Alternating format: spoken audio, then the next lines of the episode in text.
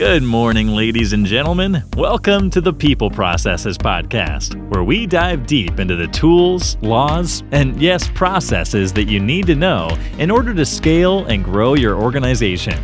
On this podcast, we help you structure your business processes to make your people your organization's greatest competitive advantage. Don't forget, you can find us on iTunes, Google Podcasts, Spotify, Stitcher, and pretty much any podcatcher of your choice. You can also subscribe at peopleprocesses.com, which will give you exclusive subscriber only content. Here is your host, Rami Alajil, author and CEO of People Processes.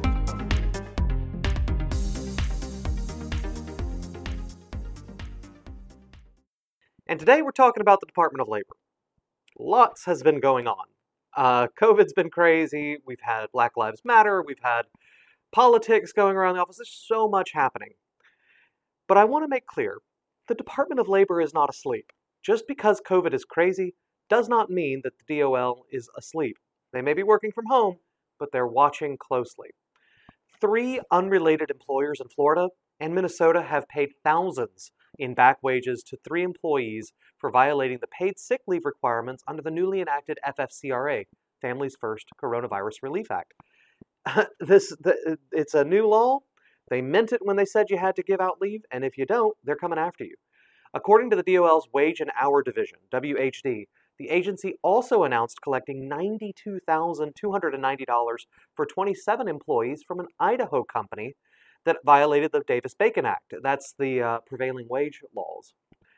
And another monetary penalty of like $17,500 for a North Carolina McDonald's franchise for violating the FLSA's, FLSA's child labor standards. So they're awake, they're alive, they're watching. Let's talk a little bit about each one of these cases and how they worked, and then a sixth, a kicker here in Tennessee. So, uh, in Medley, Florida, there's a uh, company called Martinez Truss Co. They have just paid an employee like $4,400 uh, in back wages for wrongly denying paid sick leave under the FFCRA. The employee had requested time off after their child's school closed due to the coronavirus pandemic. According to the Wage and Hour Division, the manufacturer violated the FFCRA when it denied the employee's request for 80 hours of emergency paid sick leave and up to 10 weeks of expanded family medical leave. The agency also found Martinez Truss failed to post a notice of employees' rights. That alone is a major violation. If you haven't put up your notice or distributed it to your remote workforce around FFCRA, contact us. We'll give it to you. We'll give you a darn email. Send it out. It's very important. Another uh, case, a daycare center was closed due to the coronavirus. After a WHD investigation, the county of Carver, Minnesota has paid $1,136 in back wages for violating the FFCRA by wrongly denying a worker's request for paid leave to care for her child when her daycare center closed during the pandemic. The county wrongly concluded that the employee should be required to choose available emergency daycares when her regular child care provider was unavailable. No such requirement exists under the FFCRA. After being denied the leave, the employee resigned. The county has, as part of this investigation, offered to reinstate the employee in addition to paying her back wages, but the employee declined. So, again, uh, you got to pay attention to the reasons behind, you know, there's five reasons, I think, maybe six under the FFCRA, why you can take leave. Um, and it's important to know all of them. And one of them is your child's care is unavailable due to COVID. You can take time off for that. Uh, if you're regularly scheduled to work, there's there's some ways to kind of work with that that we could get into. If y'all have questions about, like I don't know, maybe you have a, a, a much broader shift and you have different ways of moving people around, scheduling, and how it works with FFCRA, drop a link in the comment below. Uh, email us at service at peopleprocesses.com or, or go to the live chat at peopleprocesses.com. Submit any questions you have on this because it gets quite complicated. I don't want to go too far in depth. So, uh, another great case. The Boys and Girls Club of Palm Beach County, Florida, just paid 1040 in back wages to an employee after the Wage and Hour Agency determined that the employer violated the FFCRA's paid sick leave requirements. The WHD found that the Boys and Girls Club of Palm Beach Springs uh, Palm Beach County wrongfully denied an employee's request for emergency paid sick leave after the worker's doctor directed the employee to remain at home due to coronavirus related concerns. The employer has agreed to pay the employee for the sick leave and committed to future FFCRA compliance so as to avoid more penalties. Now, that's all FFCRA. So you think, all right, there's a new law. Everybody's focused on that. Maybe as long as we're good there, we've got no problems. Well, federal contractor JM Concrete Inc., based in Idaho Falls, Idaho, just paid $92,290 in back wages to 27 employees for violating the Davis Bacon Act's prevailing wage requirements on a government project. An investigation found that the employer failed to pay required prevailing wages and fringe benefits to the project's carpenters, truck drivers, power equipment operators, and laborers. The employer also failed to pay the workers weekly as required by the law. It's so simple on Davis Bacon. You got to pay weekly. They're paying attention to that too. Mount Airy Partners Inc., uh, which is in North Carolina, Summerfield, uh, they're an enterprise that operates 12 McDonald's restaurants in North Carolina. They just paid a civil monetary policy of $17,586 for violating the FLSA's child labor requirements. They're looking at that too.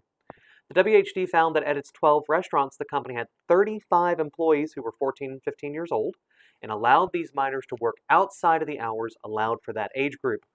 The law limits their hours to working no more than three hours on a school day between 7 a.m. and 7 p.m. During the period of just Labor Day through June 1, that's all they looked at, uh, the employer also violated FLSA record keeping requirements when it maintained proof of age for most of its minor employees. That alone will get you caught up. Now, ladies and gentlemen, it has been uh, five minutes and 58 seconds. This is a very short episode. So, what I want to do is walk you through the three things that were covered by those cases the uh, FFCRA, which is the Coronavirus Relief Act requires that employers with fewer than 500 employees, so if you have between 0 and 500, to provide, I'm going to do it first a two week bucket. The two week bucket can be paid at full rate of pay or two thirds rate of pay, depending on which reason the employee is requesting off. If the employee is sick or caring for someone who is sick, then they get full pay. It's up to $511 a day, uh, maybe 500 yeah, $511 a day um, is the max, but their full rate of pay other than that um, to care for someone who's sick or if they're actually sick themselves. Or they get two thirds their rate of pay up to $200 a day. Uh, and the reason I'm not sure is I can't remember whether it's 211 and 500 or 511 and 200, but Google it first uh, we'll say $200 a day. Um, if they are unable to come to work due to childcare issues related to COVID. So if their school is closed, you work, your office is open from 9 to 5, and their school is from 9 to 4, but the school is closed, they can't afford, they, they don't have available childcare, they get up to, they get first two weeks off at two thirds pay. You get either the two thirds or the two or, or the full pay for, for the first two weeks. Those 10 days, you get to pick between them.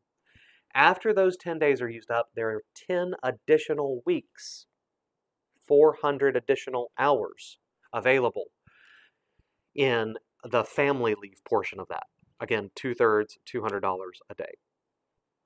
That's FFCRA. There's a poster that's required to go out. It was supposed to go out a couple months ago. If you haven't done it, get it out. Post it in your uh, facilities where people work and tell them about the, uh, the benefits themselves. Okay, so uh, get that set up. Talk to your whoever's handling your accruals. If you need help over at People Processes, let us know. Second uh, was the Davis-Bacon Act. Federal contractors and often state contractors are required to pay what's called prevailing wage. If you're ever taking a federal contract, you're agreeing to pay each job on the job site at least a certain amount and an additional amount in what they call fringe benefits, which means you're either providing a certain amount of coverage in health insurance or you're paying them to go get it. Those are fringe benefits. You have to do that. You also have to pay weekly, and your payroll has to be certified, which means someone has to look at it and say, we paid the prevailing wage, we paid appropriately, the hours are correct. That's, a, that's all part of the Davis-Bacon Act. Uh, if you are currently taking federal contracts or state contracts and not following that, by the way, they have to be W-2 employees, not 1099s, um, you got a problem. They will catch you. The final issue was employment of minors. This varies by state hugely, but the FLSA has certain rules in there that limit the amount of hours an empl uh, employee under the age of 16 can work in a day. They also limit the industries they can work in. You can't have them running heavy equipment or like farming tools, or like farming machines that'll suck them in. Like, don't do that. Uh, protect the kids. 14, 15 year olds can and I think should work, uh, but they are limited in most cases to three hours a day on school days. They also have much longer break requirements, and you have to maintain proof of their age and that you followed those rules. That were that was the issue that got people in trouble on these cases today. Ladies and gentlemen, my name is Rami Alajil. Thank you so much for tuning in. I hope you learned something. I hope you're realizing that they're not asleep at the wheel.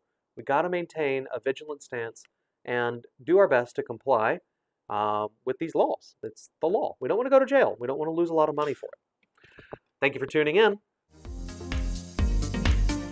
Ladies and gentlemen, that's it for today. Thank you so much for tuning in. Check us out on LinkedIn, Facebook, and Twitter at People Processes. Go to peopleprocesses.com, subscribe, and get some of our subscriber only content. And if you got something out of this, make sure you share it with anyone you know. Thank you for tuning in. Now it's time for you to go out there, have a great day, and get your work done.